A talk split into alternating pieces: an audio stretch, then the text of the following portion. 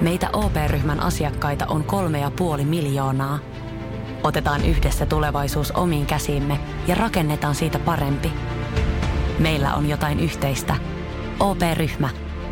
Osuuspankit, OP-yrityspankki, OP-koti ja Pohjola Vakuutus ovat osa OP-ryhmää.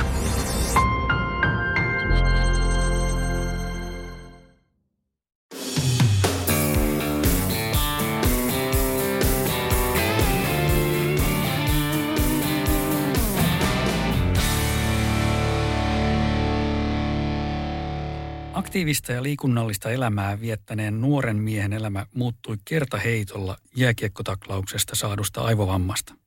Kaikki arkipäiväisetkin asiat piti opetella uudestaan. Tänään tämä henkilö on polkuporinoiden haastateltavana. Tervetuloa Robson Lindberg. Kiitos. Mitä Ihan ku- sikasiisti olla täällä. Mitäs kuuluu Robson? Joo, siis äh, niin kuin moni on sitä kysynyt ja tuosta meidän viime reissusta on nyt tota kuukausi aikaa ja pikkuhiljaa alkaa tunti, olla niin kuin elävien kirjoissa enemmän kuin, niin kuin vaan pari tuntia päivässä. Okei, okei. Se oli sen verran rankka reissu. Se reissun aikana ei ollut, mutta sitten kun sieltä kortisolitasot ja kaikki adrenaliini ja kaikki nämä, niin sitten sit kyllä alkoi huomaa, että ehkä siinä on vähän pidempään matkaa vetänyt. Onko se tota noin, niin miten hankala sulle yleensä palata niin kuin takaisin tuommoisen reissun jälkeen? Kyllä se on. Siis, jo, jos sanotaan näin, niin että ihmiset niin kuin ymmärtää sen, koska aivovammahan on näkymätön niin kuin vamma sillä tavalla, niin sen jälkeen, kun mä oon tullut jostain, esimerkiksi mä oon ollut kuullut Ironmania tai mä oon tehnyt jonkun tota, ää, intensiivisen treeniviikon tai, tai just ollut jossain tuommoisessa reissussa, niin eihän mun tyttöystävällä ole niin kuin poikaystävää sit niin kuin seuraavat ainakin viikko. Että et mä oon kyllä aika poissa. Et siinä, siinä ei voi sitten enää niinku tehdä paljon muuta kuin niinku nukkua ja syödä. Että ne perustoiminnot ainoastaan säilyy siinä va- siinä vaiheessa. Joo. Et siis jo semmoinen päivä, jos on niinku liikaa tekemistä, niin silloin Stiina yleensä illalla sanoo, että hei tota, tota toi, toi lause ei niinku jatkunut nyt puoleen tuntia, että tota, et, mitäs me nyt nukkuu? Ja siinä me päästään sitten siihen, niinku, mikä on se vaikeaa mitattavissa, että totta kai voi niinku hymyillä ja Stiina voi sanoa mulle jotain, mä seison siinä, mä sanon joo, joo, joo, joo. Ja sitten se on sanonut vaikka, että pitäisi tehdä ruokaa ja sitten mä menen niinku suoraan nukkuu tai mä menen jonnekin muualle tai tiedätkö jotain ja sitten se huomaa, että okei, että poika on jossain muualla. Se on semmoinen, mikä varmaan ympäristö huomaa hyvin, hyvin selvästi noiden reissujen jälkeen myöskin. Joo, varsinkin sellaiset, jotka on nähnyt tämän niin kuin vamman ja sitten sen kehityksen ja puhelimessa sen ei välttämättä huomaa. Mä en jaksan keskittyä sen niin kuin 2-5 minuuttia, mutta mut sitten niin kuin jos pitäisi tehdä jotain pidempään. Tai sitten jos mun pitäisi kirjoittaa auta armias joku sähköposti, se, siitä ei niin kuin tule mitään. Okei. Okay. Joo. Lähdetään hei tuosta taustasta liikkeelle. Siis kerro vähän, mitä kaikkea sä oot tehnyt siellä ihan aikaisemmin ennen tätä aivovammaa, niin mitä kaikkea siellä aktiiviseen ja liikunnalliseen elämään on kuulunut silloin? No, mä oon ollut helvetin onnekas sillä tavalla, että mä oon saanut käydä, käydä niin kuin kohta kolme vuotta kouluissa puhumassa ja siellä yleensä alussa mä näytän silleen, että mä sanoin, että ihmisellä on intohimo, kaikilla on. Sä löydät sen joko niin kuin minä kaksivuotiaana ja sitten mulla on semmoinen kuva, missä mä oon skeittilaudan päällä ja mulla on kaikki kamat päällä. Ja siinä vaiheessa mä oon löytänyt niin urheilun. Mä just itse asiassa toissa, eikö mennään vähän, mikä päivä tänään on? Tänään on keskiviikko. kun Keskiviikko, tätä- joo. joo. No maanantaina mä kävin Turussa Fyssarin luona ja sit mä kävin myös samalla näkee meidän vanhaa niin kuin lastenhoitajaa, mikä oli mukana USAssa ja Saksassa, missä me asuttiin. Ja se sanoi, että sille ei ole melkein mitään väliä. Että meitsi vaan käveli mestoille ja sitten siellä jos pelattiin tai, tai, tai niin kuin harrastettiin jotain liikuntaa, niin mä olin mukana. Ja se on niin kuin aina ollut mun, mun niin kuin, se on lähtenyt mun isästä. Mun isä aina sanoi, että kokeile. Ja äitikin, kokeile. Sitten ollaan niin kuin, mun ensimmäinen rakkaus oli moottoriurheilu. Moottoripyörät, pyörät, ää, moottorikelkat. Sitten mä oon niinku pelannut jossain vaiheessa jääpalloa. Mä oon aina purjehtunut. Jossain vaiheessa tuli surffaaminen, purjelautailukin kokeilu. kerran kaksi mä oon pelannut jalkapalloa, mutta se on aika tylsää mun mielestä, se menee liian hitaasti. Äh, ähm, Sitten Intissä tuli se juoksu. Siellä juostiin niin paljon. Muista, mulla oli penikat niin kipeänä, että niinku, siinä niinku pari viikkoa, niin mä en tuntenut ollenkaan jalkoja. Se juoksi vaan läpi, niin kyllä se siitä niinku, mä, siis, mä muuten pieni disclaimer tässä vaiheessa, että nämä ei ole mitenkään mitään niin kuin neuvoja kenellekään. että jos teillä on penikkataudit, niin hoitakaa ne. tai muuta, että älkää eläkö niin kuin mä elän. Tämä on ainoa se tapa, millä mä osaan niin kuin elätä, että kaikkea tehdään ja täysillä.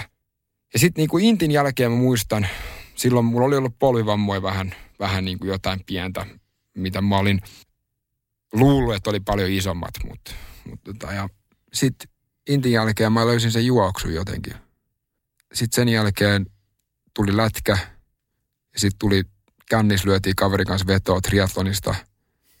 Ja kun mä muistan, kun mä tulin ekan perusmatkan maaliviivan yli 2013 toinen päivä hein, ää, kesäkuuta 2013, niin mä muistan, mä tulin maaliviivan yli, mä olin silleen, että perse. Miksi? Että nyt mä oon koukus tähän. Ah. Että tässä menee koko elämä. Se iski mulla, tiedätkö, kun niin kuin kenttälapio naamaa. Oliko se paljon parempi kuin ne aikaisemmat sun luettelemat lajit? Siinä oli pari juttua. Yksi oli se, että mä olin löytänyt sen itse. Se ei ollut mun isän tuoma. Ähm, se ei ollut äh, kavereiden innottama. Ähm, se ei ole yksi laji, vaan se on kolme. Mähän en, siinä vaiheessa mä olin opiskelija hankkinut. Eihän mulla ollut mitään fyrkkaa mihinkään valmentajaa. Mähän googlasin kaikki. Niin ekat puoli vuotta, niin mun uintivalmentaja oli, oli niin kuin YouTube. Ja sitten oli aina märskyn nämä tota, huippuimarit. Niin ne tota, kävi keskiviikkosin aina uimassa. Ja niillä oli loppupuhuttelu varttiin vaille kahdeksan illalla. No, siellä sattuu olemaan yksi Robson aina, joka vähän katto laseja ja tiedät, että se uimalakki ja ei oikein niin kuin, saanut sitä vasenta jalkaa niin kuin venymään sillä tavalla kuin se halusi. Samalla mä kuulin pää alhaalla, jalat ylhäällä, kunnon veto, kädet ei risti. Ja mä olin silleen, että okei, että noihan on aika fiksu juttu. Niin yllätys, yllätys, mä uin aina keskiviikkosi. mä olin löytänyt sen lajin itse. Ja sitten se oli niin monipuolinen. Siinä vaiheessa mun kaverit oli ollut silleen, että pitää nyt yhden maratonin juosta. Että silloin, niin kuin, että sä et urheilija ennen kuin sä oot juossut maratonin. Mä silleen, että haistakaa paska. Että niin kuin, en mä ikinä jaksa niin kuin noin pitkään, vaan yhtä lajia niin kuin rynkyttää. Aivan. Ja silloin mä tiesin vaan, että tästä, tästä on niin kuin menoa. Miten se jatkui siitä sitten, tota, se triathlonura? No sittenhän piti hankkia kaikki kamat. Mm. Sitten kun, sit kun niinku, mä muistan, mä oon käynyt, mun eka maantiepyörä oli ihan liian iso ja siis mä tein kaikki niinku ne virheet. Siis kaikki virheet. Ihan kaikki virheet. Ja, mutta mitä enemmän mä niinku, mä luin niistä asioista ja, ja mä niinku, mä perehdyin siihen niinku, siinä näkyy ehkä se meikäläisen niinku addiktimaisuus se, että ei sit mitään muuta niin kuin ollut maailmassa kuin se. Sitten mä aloin lukea ja mä huomasin, että okei, että, että, tota, että mun pyörä on liian iso ja me puhutaan niin peruskuntojaksoista ja me puhutaan tiedässä siitä ja niin uintitekniikasta ja me puhutaan niin näistä. Ja sitten mä olin silleen, että hetkinen, näitähän on pidempiä matkoja. Ja mä olin tiennyt sen jo, mutta se jotenkin kun mä pääsin sen malvion yli, ne iski mulle, että hei, että pidemmälle. Että niin kuin pidemmälle. Ja sitten mä aloin rakentaa sitä seuraavaa kautta täysin muututuntumalla. Il, edelleen ilman valmentajaa? Edelleen ilman valmentajaa. Anteeksi, sitä, olihan sulla se Google-valmentaja. Niin, no siis joo, YouTube, YouTube, YouTube niin. joo, joo. Kyllä. Sieltä löytää kaiken. No se on kyllä totta, sillä on kyllä olympiavoittajatkin keihäänheitosta aineet opetella sitä tekniikkaa. Että. Mutta siis se, se makea juttuhan on siinä se, että A, se on ilmanen, ja B, se menee sun aikataululla. Totta. Ja, ja niin kuin sit ei ole huonoa videoa vaan jos sä katot tarpeeksi, niin sä alat ymmärtää sen koko niin kuin skenaarion siitä uimisesta tai juoksusta tai pyöräilystä. Mm. Ja silloin kun sulla on kaikki se tieto, niin sittenhän sä niin kuin alat valkkaa siitä ja kokeilee. Mä sitten menin loppujen lopuksi 2000, No itse asiassa, hetkinen. Vuosi sitten mä sain ekaan valmentajan. Okei. Okay. näin pitkään mennyt. No mulla oli saivomma siinä välissä.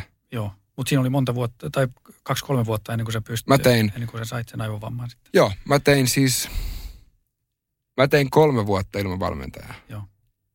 Mä jopa valmensin itseni sillä tavalla, että, että mä tein mun, äh, mä tein kolme puolikasta ja yksi täysmatka ilman valmentajaa. Tipsei sieltä sun täältä totta Joo. kai. Mä kysyin kaikelta kaiken. Totta kai. Siis kukaan ei ollut niinku turvassa. Mähän kysyin niinku silleen, että jengihän lähti kävelemään välillä, kun mä kysyin niiltä. Sitten sulla oli myöskin tota, sun oma, oma leiritys oli just samaan aikaan kuin uimaseuran leiritys. Juuri näin. Siinä, ja, ja Juuri näin. Pyöräseuran se. Joo. Se Ja on sitten mä pääsin, sit mä pääsin tota 2013 syksyllä mä pääsin tähän Head teki silloin siis triatlon tiimin. Niin mä hain sinne messiin. Ja sitten sieltä sit mä tapasin Mira Leskisen ja sitten Janne Kallion muun muassa. Ja Jannen kanssa me siitä nörtteiltiin niin kuin, siis ihan kunnolla. Siis niin kuin se oli semmoista. Muistan kerran, kun me lähdettiin leirille, Hedin leirille tahkolle, niin mä istuin etupenkillä ja hän ajoi. Ja tota, sit siellä oli Jere ja nämä muut takapenkillä. Ja ne oli nukahtanut niin kuin järvenpään kohdalla, mutta me juteltiin kuusi tuntia triatlonia. Nukahteko ne sen takia, niin kun ne kuuntelit vaan teitä, että ei saa. No se oli helvetin tylsää. Janne auttoi mua sit paljon niin kuin siinä ravintopuolella ja sit siinä niin kuin kamapuolella, mutta se ei ikinä, mä en ikinä kysynyt siltä oikeastaan niin kuin mun treenaamisesta, koska se valmensi itse itseään. Niin mä että mäkin pystyn sitten. Hän oli vaan tehnyt sitä vuodesta 91. Mutta ei sit kannata kysyäkään. Ei, Ei, ei tietenkään. idiot. Miten sitten meni suurin piirtein kolmisen vuotta sitten? Sulla ilmeisesti pysyi jonkun verran kuitenkin se jääkiekko siellä taustalla, koska sitten 2016 tapahtui jotain. Joo, jääkiekko, jääkiekko oli mulle taas semmoinen, niin kuin, että mun äiti hän ei ole ikinä antanut mun pelaa jääkiekkoa, koska se on vaarallista. Eli ei, mutta motocross ei ole. Ei niin. No, siinä voi olla, että mun faija ehkä vähän yli puhuu sitä aikoinaan. Mutta siis, joo, mä aloitin sen 2010 ja sitten mä purjehdin koko ajan myös. Se oli mun niin vastapaino. Sitten 2016, 18. päivä helmikuuta, niin me pelattiin, mä pelasin vitosdivaria. Mä olin siis, en mä ole mikään hyvä jääkiekkopelaaja, ei niinku missään nimessä. Mä korjasin kaiken sen, sen mitä mä, hal- mä, mä en osannut, niin mä korjasin niin kuin innolla. Sulla ei ollut semmoista samanlaista paloa siihen kuin triatloniin esimerkiksi. Oli totta kai, mutta lätkä on paljon enemmän taitolaji. Miten mä tämän sanoisin? Toi on hyvä kysymys, koska mulla oli yhtäläinen tietyllä tavalla niin kuin palo siihen. Mä, mä, mä niin kuin oikeasti diggaan vieläkin molemmista lajeista. Mutta mä en ehkä nähnyt sellaista urakehitystä siinä liääkiekossa, mitä mä näin, että voisi olla niin kuin triatonissa triatlonissa mä olin kuullut semmoista ihmisistä, A, triatlonhan on hemmetin nuori laji. Olisi nyt 78 tai 79, kun ekat oli siellä Wahulla. Ironman-skapat. Ja sitten mä olin kuullut semmoista ihmisistä, jotka oli silleen, että no mä olin ylipainoinen, sitten mä aloin treenaa ja nyt mä oon niinku pro. Mä olin silleen, että no hetkinen, miksei minä? Kun sitten taas lätkässähän se on silleen, että jos sä et ole pelannut 10-vuotiaasta asti, niin jos sä oot 30 ja pelaat lätkää, niin et sitä NRI tuu pelaa ikinä. Niitä esimerkkejä on aika vähän musta tuntuu. Niin, niin siis kaikki on mulle mahdollista, mutta se on yksi semmoinen tie, mikä olisi kyllä ehkä vähän liikaa niin kuin joutunut työstää mun makuun. Mutta joo, 18. päivä helmikuuta mut taklattiin olka olkapää vasten. Ja tota, kun pää iskeytyi jäähän, niin mä olin tajuttomana ja kolme minsaa. Ja sitten tota, kun mut herätettiin tajuihin, niin mä en tiennyt, mitä oli jouluna tapahtunut. Sitten vietiin Lanssila sairaalaan ja siellä sitten todettiin, että kaikki on ok, että me himaa vaan. Ja kaksi viikkoa myöhemmin niin mä löysin itteni tuolta Helsingistä, en tiennyt kuka mä olin tai minne mä olin menossa. Ja sitten sit se alkoi niinku se kela purkautuu siitä, että, että mikä mun niinku oikeasti oli. Ja loppujen lopuksi diagnosoitiin sitten kahdeksan pistemäistä aivoverenvuotoa, josta sitten 20 prosenttia aivokurkiaisesta puuttuu ja mulla oli aika iso vuoto tuolla etuotsalohkossa se selittää nämä motoriset, motoriset puutteet, mitkä mulla on ollut, että on joutunut alkaa niin kuin oppia konttaamisen ja kirjoittamisen uudestaan muun muassa. Mikä se tunne oli siinä vaiheessa sitten, kun sä sait ton diagnoosin? Tämähän on se, tämä on aika naurettavaa, että niin kuin tällä tavalla ajatellaan. Koska se kesti 12 viikkoa, että mä sain sen diagnoosin, mutta mä olin päättänyt pääsiäisenä suihkussa, että joku päivä musta tulee maailman paras aivonpotilas. Et mulla on 20 neurologia kertonut, että mä en enää ikinä tuurheilee, enkä enää ikinä tuu niin tekee töitä. Ja mä olisin päättänyt silleen, että no, ne on väärässä. Ja nyt, nyt niin kuin, mä en tiedä miten pitkälle mä pääsen, mutta mä haluan voittaa maailmanmestaruuden Ironmanissa joskus. Ja mä tuun tekee kaiken, siis ihan kaiken, että mä en ole samassa tilassa, mitä mä nyt siellä suihkun pohjalla on. Silmät punaisena itkusta. Viikon, kuukauden päästä, vuoden tai kolmen vuoden päästä. Kolme vuotta oli tärkeä, koska ne sanoi, että kaikki oireet, mitä mulla on silloin kolmen vuoden päästä, niin ne jää. Mikä on täyttä paskaa. Niin mä olin silleen, että okei, nyt mulla on deadline, nyt aletaan tekemään duunia. Mm. Ja sitten se oli muistaakseni toukokuun lopussa, kun mä sain tietää, mutta laitettiin magneettiröntgen koneeseen. Ja silloin se sairaanhoitaja sanoi, että lääkäri soittaa sulle, jos on jotain, mutta eihän näisi ikinä ole mitään, niin ei sun tarvitse tiedä se mitään. Niin kuin pelkää. Mä okei. Okay. niin kuin, okei. Okay. Ja sitten kaksi päivää myöhemmin se soitti. Ja kun se sanoi sen näin, se sanoi, että istut se. Mä sanoin, että joo. Niin sanoin, että okei, okay, me ollaan löydetty kahdeksan aivoverenvuotoa. Ja tämä on se tapa, millä se tulee vaikuttaa sun koko elämään. Ja tämä neurologi oli sattumoisiltaan käynyt Joroisissa, tehnyt triatloneja. Ja me keskusteltiin 45 minsaa siitä, että miten se vaikuttaa mun niin näkökeskukseen. Ja nämä kaikki. Ja kun se sanoi sen, että sulla on kahdeksan vuotoa ekan kerran, niin mä olin silleen, että hyvä. Tämä oikeuttaa sen, että mulla on näitä kipuja. Ellei tule verta, ei saa sattua. Että se oli semmoinen ähm, helpotus kautta vahvistus niihin, että ne kipu, kivut oli niin kuin oikeat. Mm. Niin, että se ei ollut vaan sun kuvitelmaa. Niin. Ja toihan on se hirveä juttu, koska moni aivovamma potilas, niin niille ei näy mitään missään. Mutta niillä on kuitenkin niin kuin ne kivut, mitä mullakin on. Mm.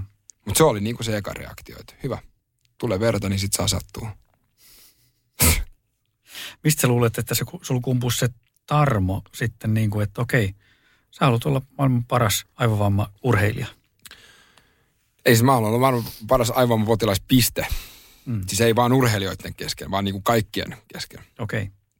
Se kumpuu siitä, että mulla on kyllä pientä kilpailuhenkisyyttä. Se on niin kuin yksi juttu. Mä muun muassa käytin kaksi vuotta siihen, että, että mä kilpailin mun hammasharjaa vastaan. Mitä? Joo, kun laittaa hammas, sähköhammasharjan päälle, niin sit mun pitää osaa tai oppia se tota, ajastin kattomatta ja laskematta. Ja silloin mun pitää napsauttaa sormia, milloin se ajasti menee päälle. Mulla on kolme napsua näin, ja sen aikana sitten pitää tapahtua. Ja sitten mun pitää tehdä, silloin mä vaihan niin kuin alarivistä yläriviin, ja mä teen sen ylärivin kohdalla taas. Niin siinä meni kaksi vuotta, että mä opin sen ajastimen. Ja sitten kun mä opin sen, niin mä olin silleen, että okay, no hyvä, nyt siirrytään seuraavaan. Joo.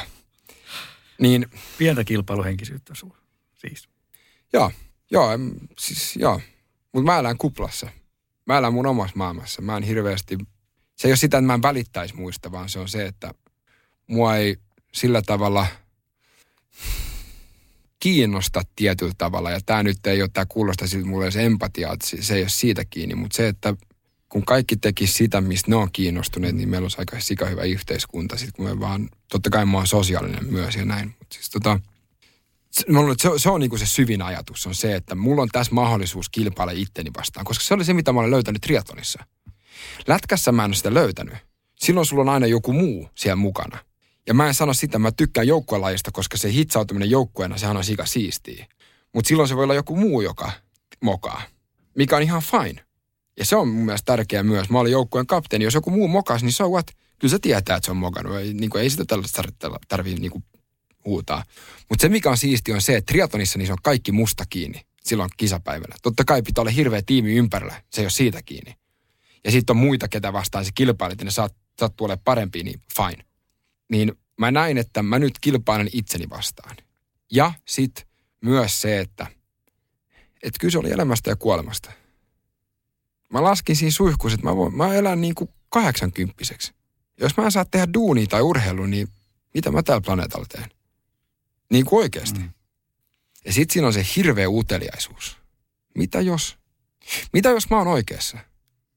Ja mitä jos se yksi lääkäri, kaksi lääkäri, kolmas lääkäri, neljä lääkäri, viides, kuudes, seitsemäs, kahdeksas lääkäri, kahdeskymmenes. Mitä jos ne kaikki väärässä? Siitä se oli silleen, että hetkinen. Sitten mä olin silleen, että okei, että jos mä tän teen oikein, niin joku päivä mä voin kertoa sitä muille. Se on ihan siistiä. Mutta se ei ole se primääri juttu, vaan se primääri juttu on se, että mä saan mun elämän takaisin. Ja tää me ollaan. Mä oon yhtäkkiä mikki naama edessä puhumassa siitä. niin just. Ja mä oon tehnyt mitään ihmeellistä. Helvetin monta pientä askelta peräkkäin. Ja nyt me ollaan täällä. Mutta se ei varmaan ollut ihan mitään ruusulla tanssimista myöskään se matka tänne. Selko suomalla kielellä ei vitussa. Siis mä aina sanon, että se on parasta, mitä mulle tapahtunut. Mutta se on kivuliainta. Ja se on vienyt mut ihan pohjalle. Intissä mun mielestä on makea toimintatapa, että P-kauden aikana niin sut, sut, niin kun, sut poistetaan niin kun ne, yksi, ne yksilölliset halut. Ja sitten sut rakennetaan uudelleen, että sä pystyt in, integroitumaan osa siihen niin joukkueeseen. Taistelu, tai itse asiassa sotilaana, taisteluparina, ryhmässä, joukkueena, sitten tota, komppanina ja sitten niin osa pataljoonaa. Mä oon niin monesti viimeisen, siitä on nyt 1720 päivää sitten, kun mä loukkaannuin. Niin mä oon niin pala palalta joutunut itse ja muiden avulla rakentaa itteeni uudestaan.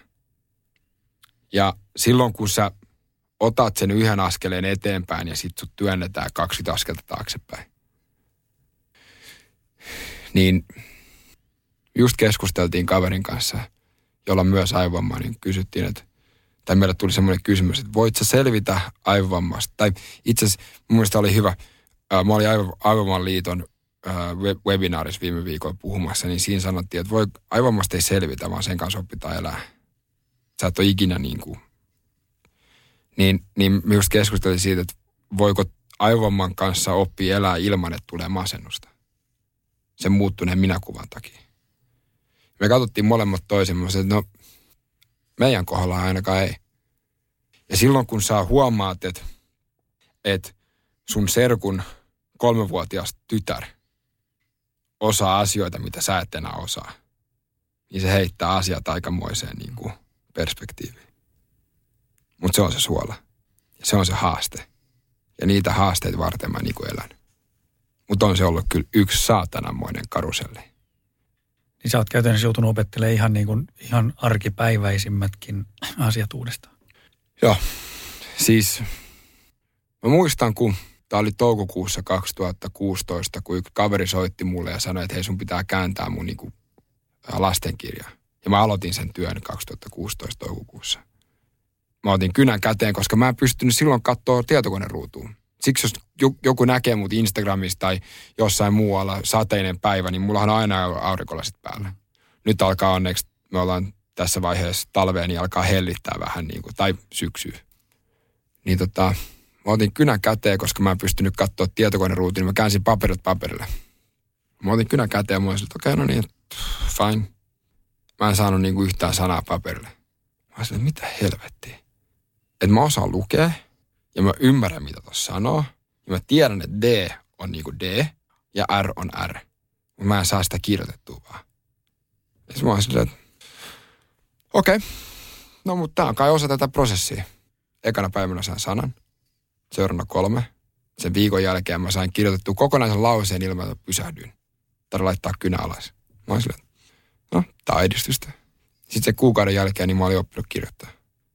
Ja sitten kun sä istut himas silleen, että ah, okei, nyt mä opin tämän, mitä Lilian myös osaa. Tai ei vielä, mutta tulee jossain vaiheessa, mikä on vielä niin kuin tota, silleen, että mitä muuta kuin mä voi oppia. Mutta siinä kesti kuukausi. Mikä se tunne siinä vaiheessa on, kun se, semmoiset asiat, mitkä sä on ottanut ihan itsestäänselvyytenä ja oppinut tosiaan itsestä ja kolmevuotiaana, niin, ja nuoruudessa ja teiniässä, niin miten sä voit suhtautua siihen tilanteeseen? No ethän sä voi. Sehän on se, että, että mä oon aina sanonut, että no, tai aina. mä oon sanonut ennen, että sitähän vaan tehdään.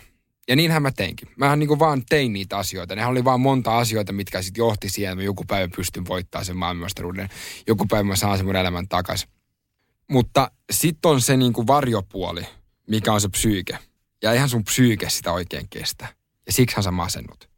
Mutta jossain vaiheessakin oli ihan sikana lääkkeitä. Siis ihan helvetisti lääkkeitä. Sen masennuksen takia.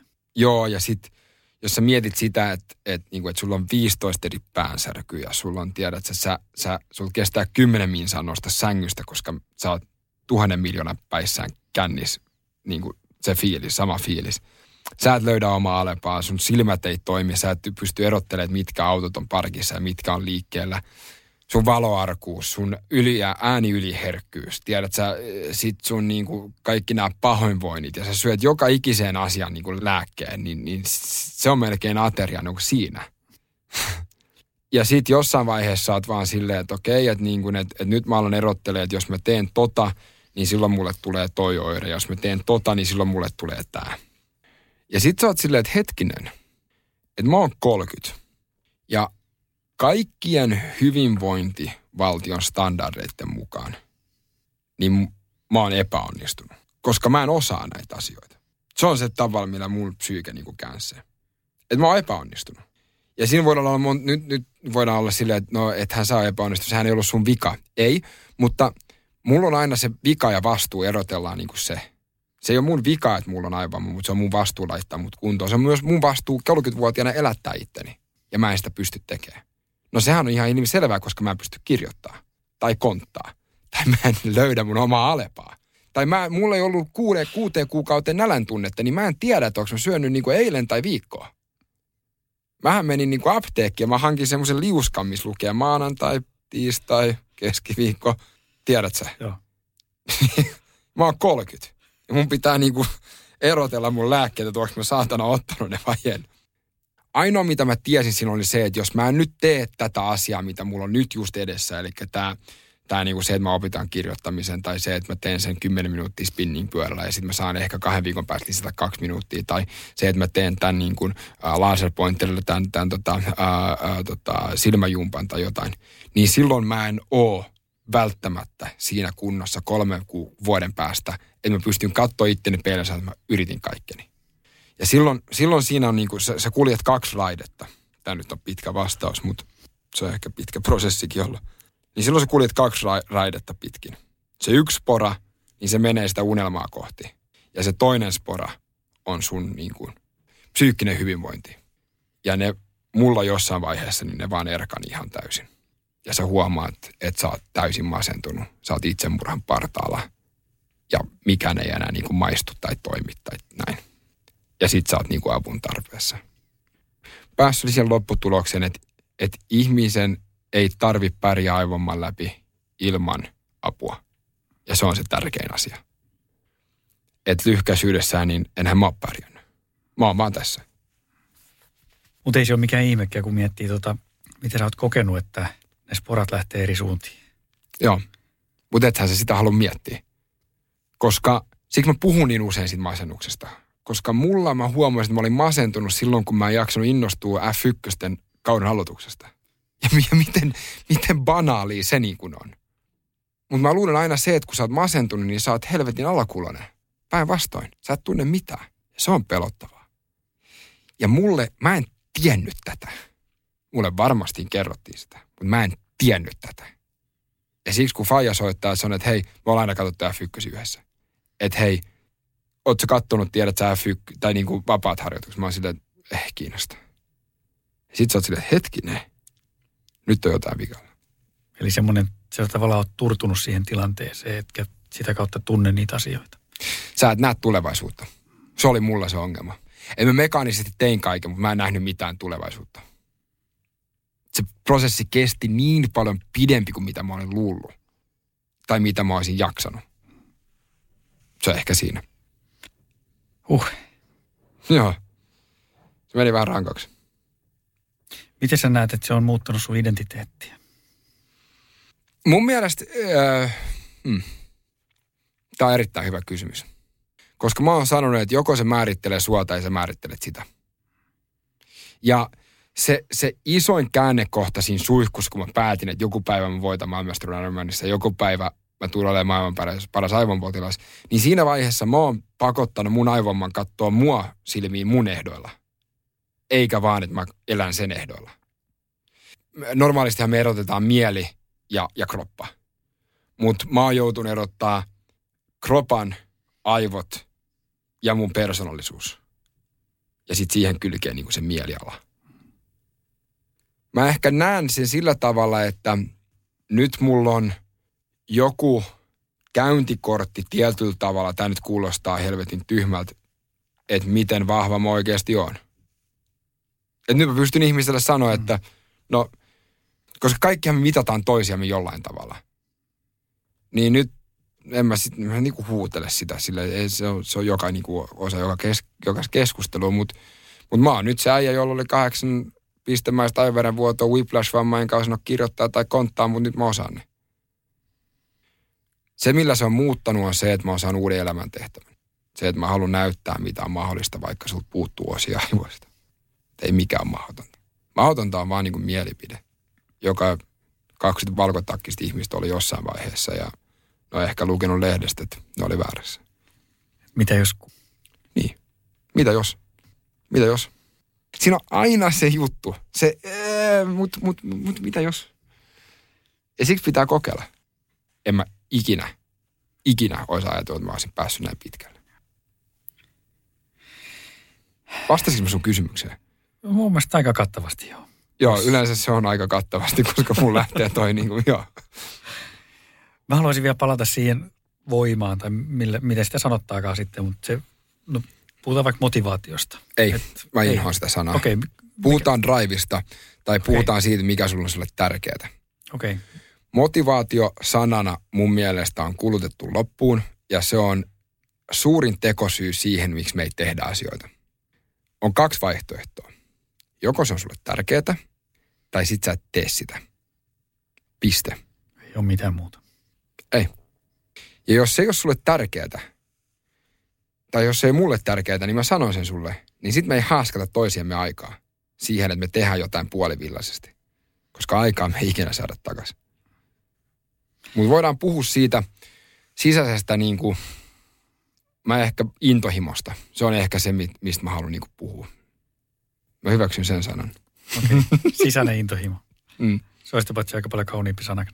Joo, ehkä joo. Mä en ole miettinyt sitä, mutta joo, ehkä se voi olla joo. Joo.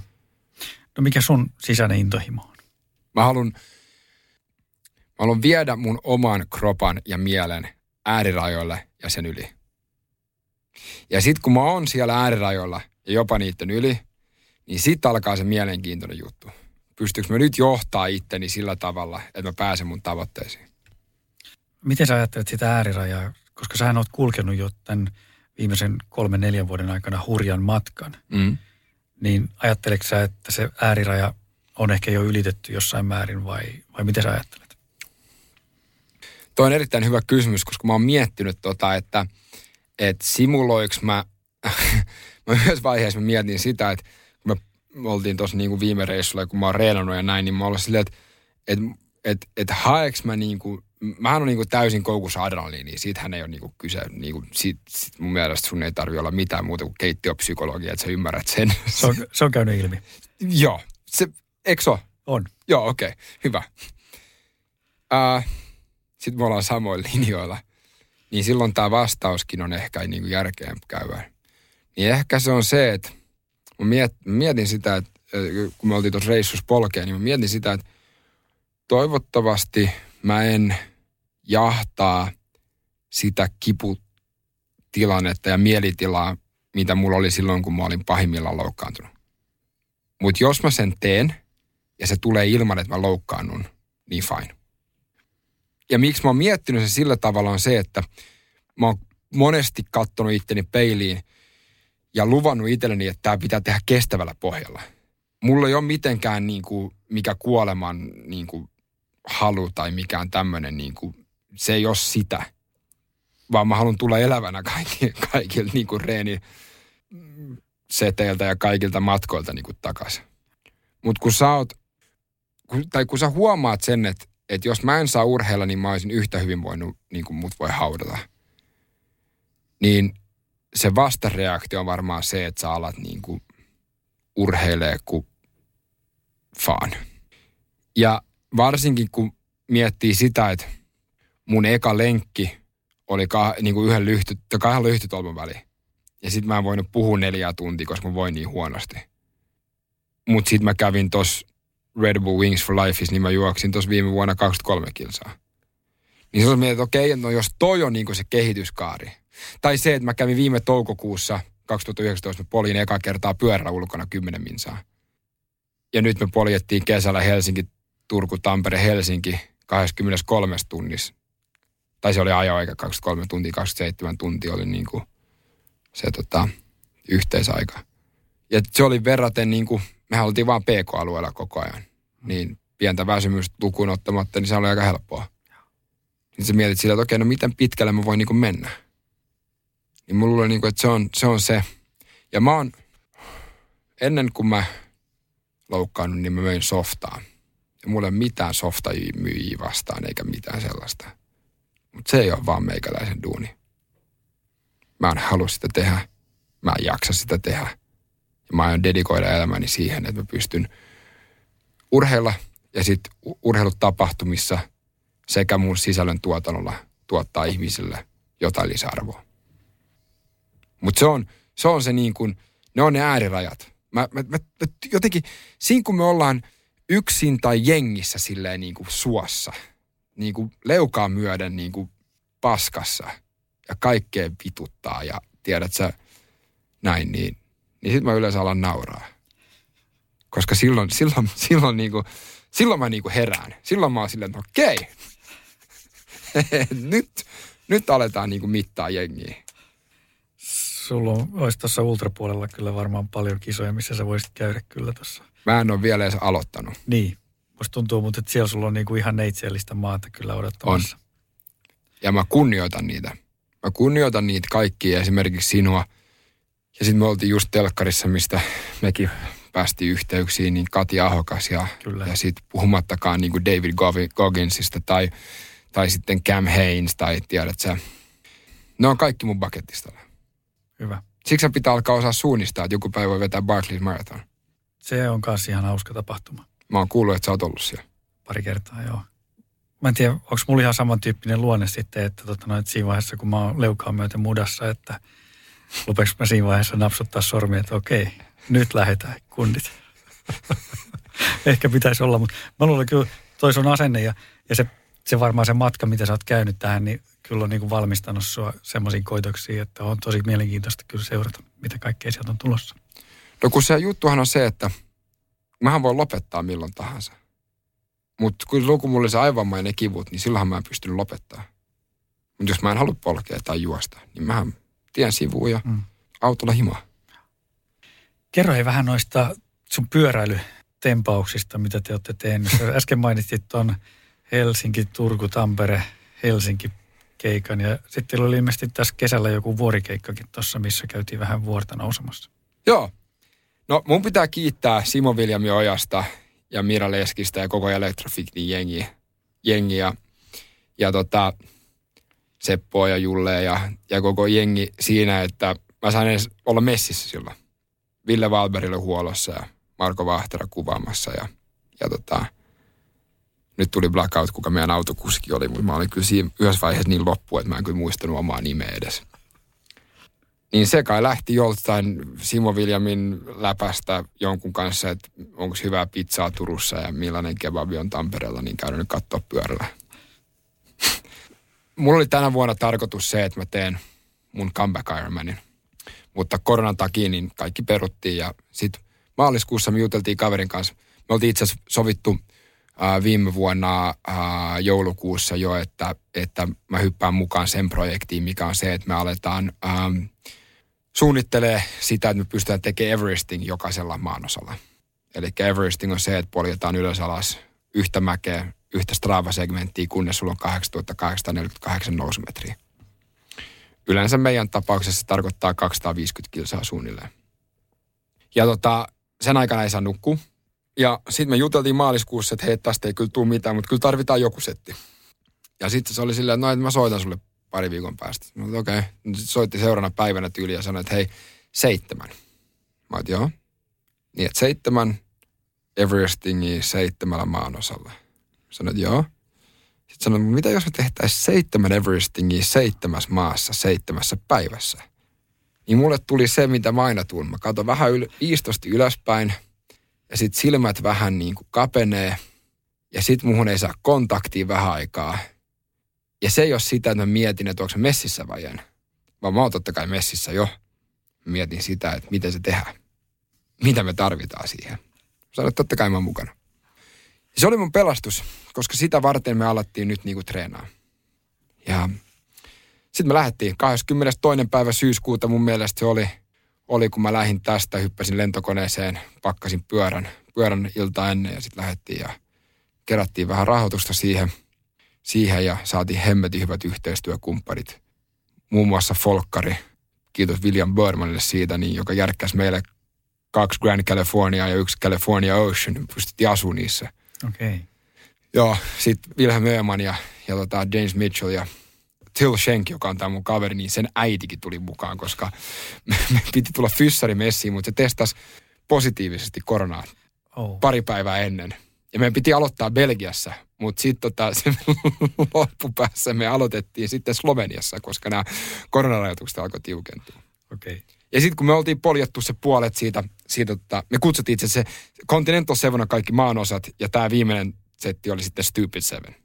Koska siinä ei ole mitään järkeä. Mutta se on ihan fine. Ja sitten me lähdettiin polkeen niin sitä Slovenian mäkeä, ja sitten kun me oltiin poljettu puolet siitä suunnilleen, niin, niin tota, Tillin äiti, joka oli vastuussa koronarajoituksesta, tuli ja sanoi, että hei, tämä on niin kuin täysin mahdotonta, että me tehdään niin se seitsemän, seitsemäs maassa seitsemäs päivässä. Niin me oltiin silleen, että okei, okay, poljetaan tämä loppuun, sitten katsotaan mitä tehdään loppujen lopuksi meni siihen, että me poljettiin silloin se sunnuntai 27. päivän poljettiin Sloveniassa perus Everesting. Sitten lähdettiin autolla takas Saksaan Tillen vanhemmille. Tilla asui itse Gironassa, missä moni muu kestävyysurheilijakin asuu. Ja tota, sitten me siellä uusi pläni ja sitten se keskiviikko, mun mielestä se oli kolmas, se olla kolmaskymmenes päivä. Niin, tota, niin, niin me sitten tehtiin Everestin 10 000 metriä, tai Everesting 10K, mikä on 10 000 nousumetriä. Grand Ballon, aivan jäätävä magea mesta Alsaassa Ranskassa. Ja sitten tota, nukkumaan, sitten kamat pakattiin taas ja sitten tehtiin sitten, me, meitä oli haastateltu sen osavaltion, Saksan osavaltion, Baden-Württemberg mun mielestä osavaltio oli niin isompaa lehteä, ne on laittanut meidät kanteen. Eli se tarkoittaa sitä, että niillä ei ollut mitään muuta kirjoittaa siitä päivänä. Et kolmas kymmenettä nämä kaksi idioottia tekee Everestingin niin kuin seitsemännen seitsemännentä päivänä seitsemännessä maassa. Ja sitten me katsottiin, mä muistan, kun me tultiin sinne himaan, niin me katsottiin toisiamme Tillin kanssa. Me oltiin silleen, että me ollaan nyt tehty vasta yksi. Me ei ole kyllä pakko ainakin tehdä se kolmas päivä siellä. Niin kuin. Ja sitten me tehtiin se, me tehtiin se Rome-versio. Eli ensin Everesting, sitten saat mennä nukkuu, sulla on 36 tuntia aikaa tehdä. Ja sitten meillä oli 250 kilsaa siinä vaiheessa niin kasassa ja se 8848 nousumetriä. Ja sitten nukuttiin sille, että meillä oli Garminin ajotietokoneet niin kuin latauksessa, koska se pitää olla yksi yhtenäinen niin kuin, tota, ää, Strava-tiedosto. Kyllä, kyllä, kyllä. Sitten seuraavana päivänä nykästiin ne veke, kypärät päähän ja lähdettiin vetää 150 kilsaa, missä oli 1200 nousumetriä, että saatiin niin kuin se 10 000 niin kuin kasaa. Ja tilo laskenut vähän väärin, niin mehän vedettiin sitten 10 400 nousumetriä. Se oli sikamakea, että me päästiin sitten siinä, siinä tota, takas siinä Britsingen, siellä oli semmoinen tota, just sen broidi asui siinä vieressä, siinä semmoinen vesilähde. Ja tota, sitten tultiin sinne, päästiin se maali ja siellä kaikki odotti meidät ja Tillin perhe ja sitten kuvaajat ja sitten niillä oli semmoinen Schwarz, jos nyt mun sisko tulee tappaa mun, kun mä sanon tämän väärin, mutta Schwarzwalder Kirschtorte, semmoinen iso kakku. Oi. Ja sitten se vedettiin naamaan. Todettiin, että nyt ollaan poljettu 908 kilsaa, 56 tuntia yhteensä ja 29 725 nousumetriä. Et nyt, voi, nyt voi tankata vähän kakkua. nyt voi tankata kakkuun joo. Mä olin siinä vaiheessa turvannut aika paljon. Mä luulen, että jotenkin niin kuin mun kroppa ton aivomman takia, niin siinä on kyllä ruoansulatus osittain kyllä niin kuin alentunut. Se on hitaampi tai jotain, mutta, okay. mutta, se, mutta pyörällä oli se helpoin kohta siitä. Pitää kiittää Tommi Pärmäkoske ja Kreu Maisniemi ja Jakob Jyngel ja kaikki muut valmentajat. Mä olin niin hyvässä kunnossa. Se on jännä, että se pyöräily on sitten kuitenkin sulle lainausmerkeissä helppoa kaiken sen aivovamman jälkeen. Joo, ja tässä me päästään niin kuin siihen, tämä on erittäin hyvä pointti, koska me päästään siihen, että kun mä pyöräilen, niin mä oon tottunut nyt siihen tuulen huminaan, mikä väsyttää vähän. Se jopa väsyttää. Sitten mulla on hyvät aurinkolasit, hyvä asento. Alex Cole Larun pyörässä on sen tehnyt. Siis se on, se on niin kuin se tärkein, jos joku kuuntelee, jos, joka ei ole niin kuin pyörällä ää, niin kuin se, okei, no maantiepyöräasentohan ei ikinä tunnu niin kuin mukavalta muuten, mutta siis mut Bike Fit jeesaa ihan sikana. Joo. Ja mekin otettiin huomioon mun niskavamma ja mun aivomma siinä. Mutta sitten mä oon vaan sitä toleranssia kasvattanut. Ja sitten se ei ole sitä, mä en tarvi katsoa tietokonetta. Mun ei tarvi olla muiden ihmisten kanssa, niin kuin mun ei tarvi olla sille herkkänä. Varsinkin tuommoisessa ylä-alamäessä silloin, kun sä tiedät, että jos sä meet ylämäkeen, niin silloin se auto kyllä tulee sieltä ohjaassa, kuulet sen, koska sä meet niin hitaasti. Mutta sitten jos joutuu olla jossain hälinässä, jossain messulla esimerkiksi, niin siinä menee tunti ja sitten pitää mennä himaan. Tai sitten mä oon siellä ja sitten ne oireet tulee 38-40 36-48 niin tunnin viiveellä. Mutta joo, se on, aika, se on aika mielipuolista. Niin just. Ja tämä oli nyt se tila sitten, kun sä tulit täältä kotiin, mitä sä kuvasit tuossa meidän setissä alussa, että sitten sulla menee se viikko, kaksi, ehkä kolme viikkoa joo. ihan sumussa. I, aika sumussa, joo. Se on hyvä. Mä muistan, kun mä, me tultiin silloin sunnuntaina. Mä olin sille sinne tota lähteelle, sitten syötiin sitä kakkua ja jengi veti champagnea ja me tyyliin suudeltiin meidän huoltajien jalkoja, koska ne oli ollut niin iso osa sitä settiä. Oli mennyt niin paljon pieleen. Mutta sä on vaan yhtä hyvä kuin sun kannustus, tai niin kuin sun huoltojoukot. Kyllä, kyllä. Ja tota, ja sitten mä olin silleen, että hetkinen, että eihän tää ollut edes rankkaa. Ja sitten mä olin silleen, että no okei, no tiedät sä, että se on niin kuin, se on kortisolitasat ja näin. Sitten mä olin silleen, että maanantaina me heräsin, mä että joo, mä oon vähän väsynyt. Sitten kun mä tulin tiistaina, mä tulin himaan joskus puolilta päivin niin kuin tänne stadiin. Ja mä olin vieläkin silleen, että ei tässä niin kuin venää vähän, että tässä ei kyllä ole mitään. Sitten mä menin nukkuun. Mä nukuin 14 tuntia putkeen. Mä heräsin silleen, että mä olin ihan litimärkä hiestä. Ja sitten mä olin silleen, aa, okei, okay, nyt tää alkaa. Ja sitten siinä, siinä mä palloilin pari päivää himassa. Stiinahan tekee töitä himasta nykyään, niin se oli niin kuin hetkinen. Ihan semmoinen, tiedät, se niin kuin aaveen näköinen. Vähän niin kuin melkein harmaa naamasta, tiedät sä, ja Just. koko ajan nälkä ja tiedät sä, mä söin, hyvä, että mä en syönyt jääkaappia niin kuin fyysisestikään ja sitten siinä itse asiassa mä viime viikolla mä heräsin ekaa kertaa, kun mä olin silleen, että nyt niin kuin kroppa ei ole pitänyt joka ikisestä vesimolekyylistä ja niin kuin joka ikisestä niin kuin kalorista kiinni. Ja sitten se paino on lähtenyt vähän niin kuin siitä normalisoitumaan. Ja toi on varmaan semmoinen just niin kuin sä sanot, että se, se liittyy nimenomaan siihen vammaan, että, että sitä nestettä kertyy. No tämä on itse asiassa hyvä pointti, koska normaalistihan ennen tätä, kun niitä suorituksia kuitenkin on, niin normaalisti mä oon niin kuin, mun paino on tippunut jopa. Niin kuin mun tilillekin mm. kävi, senkin paino tippu. Se on mielenkiintoista. Mä, mä, mä en, se, se voi olla, se on hyvä, että sä sanot sen, koska mä oon itse asiassa nyt tota, ainoa, mikä tästä tiimiistä on puuttunut, on niin kuin tommonen ravintopuoli. Kun mä en oikein niin kuin ymmärtänyt sitä niin ton aivomman kanssa, mm. niin eihän se normaali ole sitä, että sulla paino vaan niin kuin nousee. Että pitäähän jossain vaiheessahan se niin kuin kroppa siitä niin kuin antaa periksi, mutta mulla kesti niin pitkään, niin mä luulen, että se on just se. Joo. Kerro hei Robson vähän tuosta sun harjoittelusta. Minkälaista sun harjoittelu on nyt sitten normaalisti? Tai mikä on nyt normaalisti, mutta sanotaan nyt esimerkiksi tällä hetkellä. No Kreulta ja Tommilta tuli, kun mä laitoin niille viestiä, että hei, että et hitto, kun mä en päässyt nyt tekemään tota, maanantaina, kun me tultiin sunnuntaina maaliin, niin mä, mä, maanantaina, että mä, mä en ole päässyt tekemään hei, tota mun ää, palauttavaa. Niin ne oli silleen, että nyt jätkä, näpit irti sit pyörästä, että sä et tee mitään.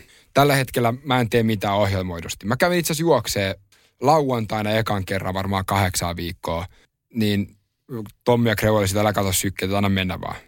Sama mä oon tehnyt vähän tota pyöräilyä pyörä, mulla on toi patelajänteet vähän niin kuin hellänä vielä. Uh, ja sitten mun se neurologinen tonus kohomaan aika, oli aika iso, niin mulla on kestä, mä oon joutunut käymään aika paljon hieronnassa, että saadaan niinku se sama pomppu takas siihen niinku askeleeseen. Niin nyt, nyt, nyt se on ollut aika semmoista niinku sitä, että tehdään sitä, mitä niinku halutaan. Mutta se on mielenkiintoista, koska, koska sulla se suhteellisuuden tajuhan niinku puuttuu. Niinku me, meiltä ur, myös me mm. nyt ollaan, mä sanon, mä en itse asiassa tottunut siihen, että mä oon ultraurheilija, mutta siis pitkän matkan urheilijat, mitä me ollaan. Niin meillähän se niinku 10-20 tuntia viikossa, hän on normaali. Mm-hmm. Sullekin, jos sulle sanotaan, että hei mennään juoksen 40, niin sä oot sillä, että okei. Okay. Niin kuin, että fine, sit se vaan tehdään. Mä oon nyt tehnyt töitä sen eteen, että mä niinku vähän otan tässä rennosti, että mä en palaa loppuun sit niinku kuuden kuukauden päästä. Mutta mä oon treenannut, siis mä katsoin tuossa mun, mun tilastot äsken, niin mä oon treenannut keskimäärin puolitoista tuntia päivässä ton niin kuin viime marraskuusta lähtien. Uh, mä oon polkenut semmoinen 7500 kilsaa, tehnyt uintia juoksua siinä, että ne ylläpidetään niin kuin ne hermotukset, mutta ne ei ole missään vaiheessa kunnossa niin kuin silleen, missä ne pitäisi olla, että pääsisi niin kuin mm. suorittaa sillä tasolla. Mutta se on hyvin ohjelmoitu Kreu ja Tommi hoitaa niitä ja meillä on sika hyvä niin kuin suhde sillä tavalla, että mulle tulee sunnuntai-iltana ohjelma, kun mä oon laittanut ennen sitä, mä oon laittanut, että mitä niin kuin, jos mulla on puhuja keikkoja tai jotain, mitä pystyn treenaamaan. Ja sitten mä teen sen. Mulla ei ole mitään muuta kuin se seuraava päivä, mitä mä teen. Ja ne on miettinyt kaikki. Ainoa, mitä mä tiesin se, että viime vuodesta, niin kuin marraskuusta, niin, niin Kreu sanoi hyvin, no katsotaan, että mun mielestä toi peruskuntokausi, niin kyllä se voisi jatkuu sinne helmikuuhun tai maaliskuuhun tai pidempään, mutta katsotaan. Just. Sitten mä oon silleen, että okei, okay, fine. Ne hoitaa sen homman. Mä en ole tehnyt mitään muuta kuin tasan tarkkaan ne, mitä ne sanoo ja raportoinut takaisin, mitkä, tunt, mitkä fiilikset on niin kuin ollut. Mutta se on nyt tätä projektia varten niin paljon, paljon peruskuntoalueella. Pitkiä treenejä, kerran viikkoa. Ja sitten oli ne pari ylipitkää treeniä, just se nuuksi, jossa poljettiin 11 tuntia – sitten poljettiin tota, just se Helsinki, Turku, Tampere. Mutta kyllä se oli kerta viikkoa, niin se oli aina se sata se lenkki oli yleensä. Just. Se on sellainen tyypillinen. Se oli nyt tälle projektille jo semmoinen tyypillinen. Ja sitten katsotaan välillä, että miten pitkään pärjätään ilman, että syödään mitään. välillä syödään niin kuin heti alusta asti. Välillä sitten pidetään se puolitoista tuntia siinä ennen, että lähtee toi rasvanpoltto päälle. Sitten paljon paljon myös tota core-harjoittelua voimaa tietyllä tavalla ää, ja sitten just palauttavaa. Onko sulla jonkunnäköistä tuommoista niin kuin venyttelyharjoitusta tai jotain tämmöistä Joo, Joo itse asiassa toi, toi on erittäin hyvä pointti, koska mä oon aina yrittänyt äh, vähän aina sitä kokeilla, että mikä toimii ja mikä ei. Mutta mä oon toiminut tämän, huomannut tämän vamman kanssa, että mä pystyn pitkittää sitä niin kuin, äh, tonuksen normalisointiväliä, jos mä vaan jossain vaiheessa päivää sen jälkeen, kun mä oon reenannut, niin mä venyttelyn semmoisen, mulla on semmoinen vanha niin kuin sarja päässä, mitä mä teen. Ja siinä on vaan se, että siinä riittää, että se on jopa niin kuin puoli minuuttia venytyksessä, että se lihas vaan sitä niin kuin petoa ja hengittää, niin silloin se keskushermoston vamma, mikä mulla on, joka ei anna sitä signaalia faskioille, että ne rentoutuu, niin se antaa vähän periksi. Paljon me ollaan Helsingin urheiluhierojen kanssa, Tuukka Häkkisen kanssa tehty niin kuin duuni jo ennen tätä. Me ollaan neljä vuotta tehty duuni yhdessä niin silläkin on kaikenlaisia tämmöisiä juttuja. Itse viime kerralla, tai oliko kerta, e, se edellinen kerta, niin me itse kokeiltiin Faskian raudalla, että jos se niin kuin siitä saisi, siitä tuli aika hyviä tuloksia. Mutta joo, ja sitten mulla on recovery pumpit, mitä mä käytän, koska ne simuloi sitä tonuksen normalisointia. Mulle kaikki paino on ihan sika hyvä. Se niinku tasaa sitä ja niinku, joo, huijaa sitä keskushermosta. Kuinka paljon sun harjoittelu on muuttunut tai kuinka paljon sä joudut ottaa sitä huomioon, sitä sun aivovammaa siinä sun harjoittelussa? Tämä on se, mitä ihmiset ei ehkä ymmärrä. Koko ajan. Siis ihan koko ajan. Se, että, että mä juoksen eri tavalla. Mä uin eri tavalla. Mä, tota, mä pyörän eri tavalla. Jos mä treenaan jonkun kanssa, niin kaikki tapahtuu mun oikealla puolella. Niin kuin sä huomasit alussa, mä istuin silleen, että – mä katoin sulta vasemmalta mm. puolelta. Mutta sitten mä muutin sen, koska mä tiesin, että me ollaan tässä vähän pidempään, koska mulla on niskasta repeytynyt aika paljon tuossa vasemmalta puolelta. Niin mun, mun kroppa ei oikein toimi. Ne niin kuin, mä en pysty aktivoimaan niitä lihaksia samalla tavalla, jos mä katon vasemmalle, kuin se, että mä katon eteen tai oikealle. Niin kaikki nämä on otettava huomioon. Sitten mä olin, mä olin lauantai-iltana kuuden aikaa lenkillä, mä näin yhden kaverin, niin se oli silleen, että aah moro moro, kato, että sulla ei ole lasei päässä, niin mä sanoin, että onhan mulla, että, että nämä on tota vaan semmoiset läpinäkyvät fotokromaattiset, missä on vähän, koska mulla jopa katuvalot ottaa silmiin. Sitten jos mä en ole nukkunut, niin se on katastrofi. Meillä kotona kaikki menee mun urheilun niin kuin ehdolla. Ja ennen sitä se menee mun aivovammaehdolla. Eli se on, se on läsnä koko aika. Joo. Lyhkäisyydessään joo. Ja sitten välillä pitää olla silleen, että no fuck it, että mä otan nämä seuraukset ja tietää, että ei tee mitään kahta, niin kuin kahden päivän päästä. Mutta mut tämä niin kun, kun joku kysyy esimerkiksi, miten sä voit, niin mä oon silleen, että mun eka ajatus on se, että mä katon niin mä yritän ymmärtää, että kysyykö ne, mitä mä voin just nyt, viiden minsan päästä, tunnin päästä, mitä mä voin kaksi tuntia sitten tai tunti sitten. Tai miten mä tuun voimaan ylihuomenna. Et se on, sä et pääse siitä eroon. Mutta sä myöskin aika hyvin oot pystynyt varmaan niin miettimään sitä, että, tai oppimaan sen, että miten sun kroppa reagoi siihen, mitä sä tällä hetkellä teet. Et esimerkiksi jos me nyt jutellaan tässä studiossa tunti puolitoista, niin sä tiedät varmaan, millainen olosu tulee olla tänä iltana esimerkiksi. Kyllä. Niin kuin mä sanoin aikaisemmin, niin ei Stiina välttämättä sen poikaystävä on kyllä läsnä niin kuin fyysisesti, mutta psyykkisesti ei ole kyllä niin kuin, et, et joo. Ja, ja toihan on niin kuin, jos miettii sitä mun kuntoutusta ja mitä me ollaan tehty, oli Tenovuon, Elimaria Oksasen ja Matti Vartiaisen kanssa, niin se on, se on perustunut just kaikkiin siihen, että mitä mä tunnen. Sitten on niin se subjektiivisuus, mikä multa tulee, mutta sitten on niiden objektiivisuus. Ne on silleen, että hei, nyt sä puhut paskaa. Ja sitten sä oot silleen, okei, okay, joo, miten niin? No koska jos me verrataan siihen, mitä sä olit ennen tai viime kerralla, niin sä oot erilainen. Ah, okei. Okay. Sitten sä opit koko ajan. Siksi se neuropsykologinen kuntoutuskin on niin tärkeä. Koska siellä sä saat tietää, että mikä on se vamma ja mikä ei ole se vamma. Et sä oot oikeassa. Siin, siinä pitää dedikoida se sun koko niin kuin, olemus sillä vammalle. Ja sä et vieläkään sitä tajus silloin. Mutta se on vähän varmaan, sulla on vähän ollut varmaan sama, että et niin kun, kun sä oot juossut niitä ultramatkoja, mm. Ethän sä tiedä ikinä, mitä siinä aikana tulee tapahtuu. No ainut, mitä voi tietää, on se, että se on semmoista vuoristorataa. Niin, mm. mutta sä et tiedä, millainen vuoristorata on. Sä tiedät ainoastaan se, että mun maaliviiva on jossain vaiheessa, okei, no otetaan joku tämmöinen niin kuin sadan kilsan juoksu, silloin sä tiedät, että se on sata kilsaa. Mm. Mutta joku tämmöinen backyard, mitä säkin on hattu päästä juossut silleen, että se on juossut 240 kilsaa – niin sä tiedät sitä, että nyt tästä niin kuin X tunti eteenpäin, niin me tehdään tätä. Ei, niin, tiedä, ei tiedä milloin päättyy. Niin, niin mulla tämä ei pääty ikinä.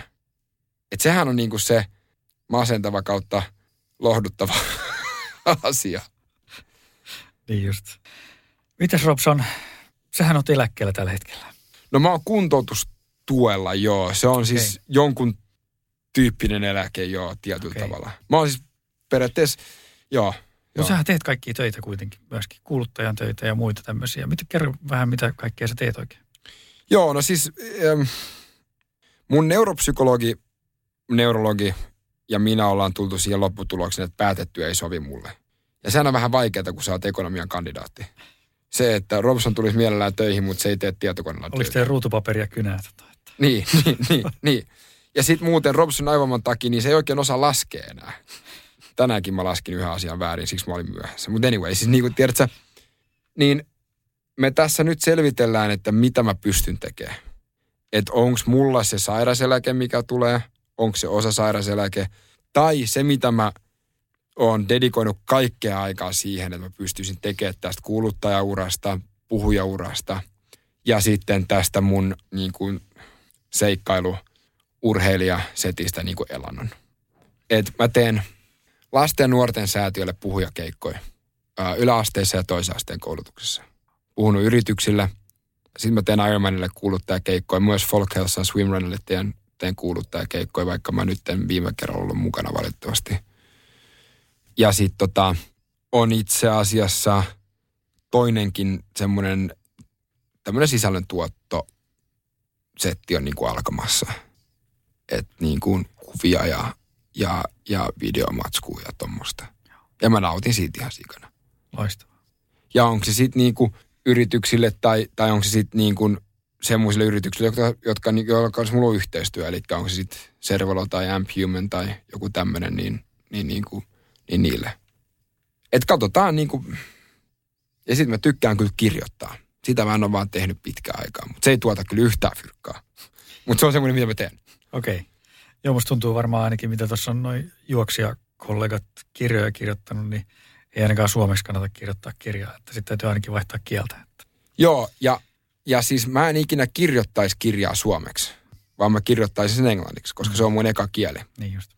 Ja englantihan on niin makea, koska mä kuulin jostain, että äidinkieltä puhuva ihminen, joka ei ole englanninkielinen, niin silloin sanavarasto 10 000 sanaa suunnilleen. Mutta englantiin puhuva, niin silloin 30 000. Just koska kaikilla on nyanssi. Vesi ei ole vaan haalee, vaan se voi myös olla haaleen ja kylmän ja viileän välissä. Voi olla eri, niin kuin viisi eri sanaa. Ja se on se, mikä mun mielestä englannin kielessä on siistiä. Toivottavasti saadaan joku kirja sulta jossain vaiheessa. Mä en, mä en lupa, helvetti, kyllä, kyllä siis, kyllä mä voin sanoa, että jossain vaiheessa, jossain vaiheessa mä haluan kirjoittaa jotain, koska mä oon aika huono selittää nämä asiat, koska mä unohdan 95 prosenttia näistä asioista. Sen takia on hyvä olla tuo nauhoitus päällä. Joo, mutta sitten olisi semmoinen mage, tiedätkö, että sulla olisi niinku jossain vaiheessa vuosi tai puoli vuosi, jolloin sä voisit vaan niinku kirjoittaa kaikkea, sitten lukea sitä ja sitten sä silleen, että aah, mutta toihan tapahtui myös tossa. Ja sitten mä haluan muuttaa sen, että millä tavalla meitä aivoimapotilaita niin kuin hoidetaan Suomessa. Koska jos mä alkaisin kertoa tästä, mitä kaikkea mulle tässä niin kuin on tapahtunut hoidon suhteen, niin harva ihminen uskoo. Mutta ollaan, me ollaan B-luokan kansalaisia. Se alkaa olemaan, niin kuin mä en ole keksinyt mitään muuta siihen kuin se, että me ollaan, niin tämä on ihmisoikeusasia. Koska se kaikki lääketiede on niin kuin siinä. Mut joo. Ei lyödä mitään vuosia lukkoon vielä, mutta missä me nähdään Robson nyt, sanotaan tuommoisella 3-5 vuoden perspektiivi. Tiedätkö, kun mä kuuntelin tota edellistä yhtä jaksoa, niin mä, mä tiedän, että tämä kysymys tulee. Ouch. Ja mä olin silleen, että tämähän on ihan sikasiisti kysymys. Koska jos sä olisit viisi vuotta kysynyt multa, että miss, mi, mi, missä mä oon, niin en mä nyt perkele olisi tämmöistä pystynyt millään tavalla niin kuin sepittää. Niin sanotaan näin, että että mitä mun niin kuin nyt bucket list ja tommonen niin kuin suunnitelma, bucket list on vähän semmoinen, että sehän on mun mielestä jengi vähän niin kuin toivoa toivoa, että ne tekisi sen, mutta mun suunnitelma, niin silloin mä olisin päässyt tekemään tämän meidän Continental Seven, päässyt Havaille kisaamaan, aktiivisesti tuottaa sisältöä, pääsee näkee siistejä paikkoja urheilun nimissä, puhuu siistille jutuille, yrityksille tai yleisölle. Myös muuttanut käsitystä, että mitä ihminen voi tehdä omalla valinnoilla jarruttaakseen tätä ilmastonmuutosta ja jopa kääntää sitä. Ja sitten me päästään siihen, mistä niin kuin mulla aina lähtee niin kuin hymy ja sitten toi niin kuin noi silmät kapenee niin kuin innosta, niin se on se, että mä haluan alkaa juoksea ultrakisoja.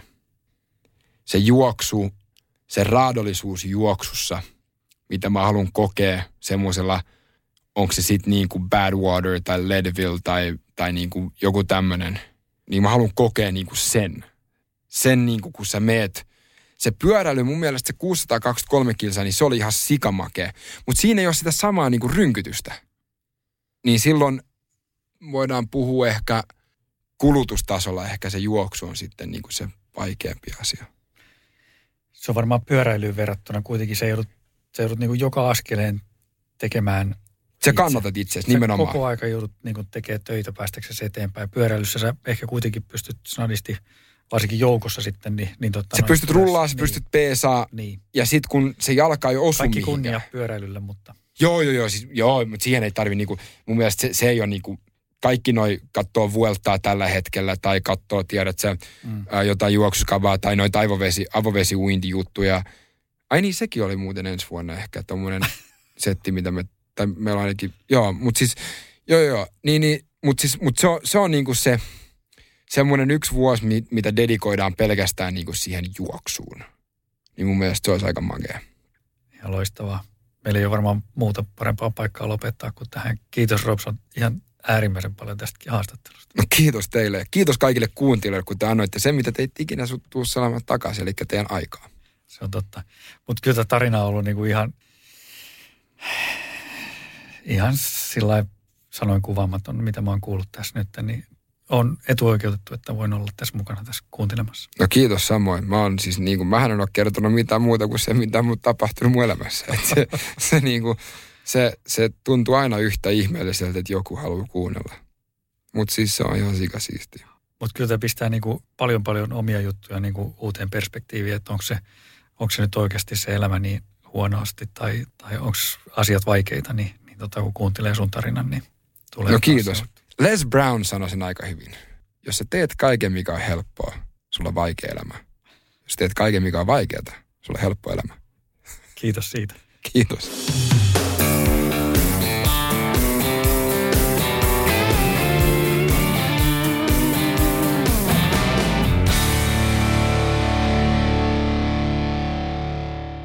Sanotaan nyt vaikka, että yrityksessäsi on päässyt käymään vesivahinko. Siellä on putken väliin päässyt ilma tai muutterikierteet kiertynyt, vai? Se, että yrittää kuulostaa fiksulta putkimiehen edessä, auttaa vähän. IF auttaa paljon. Tervetuloa IF-vakuutukseen.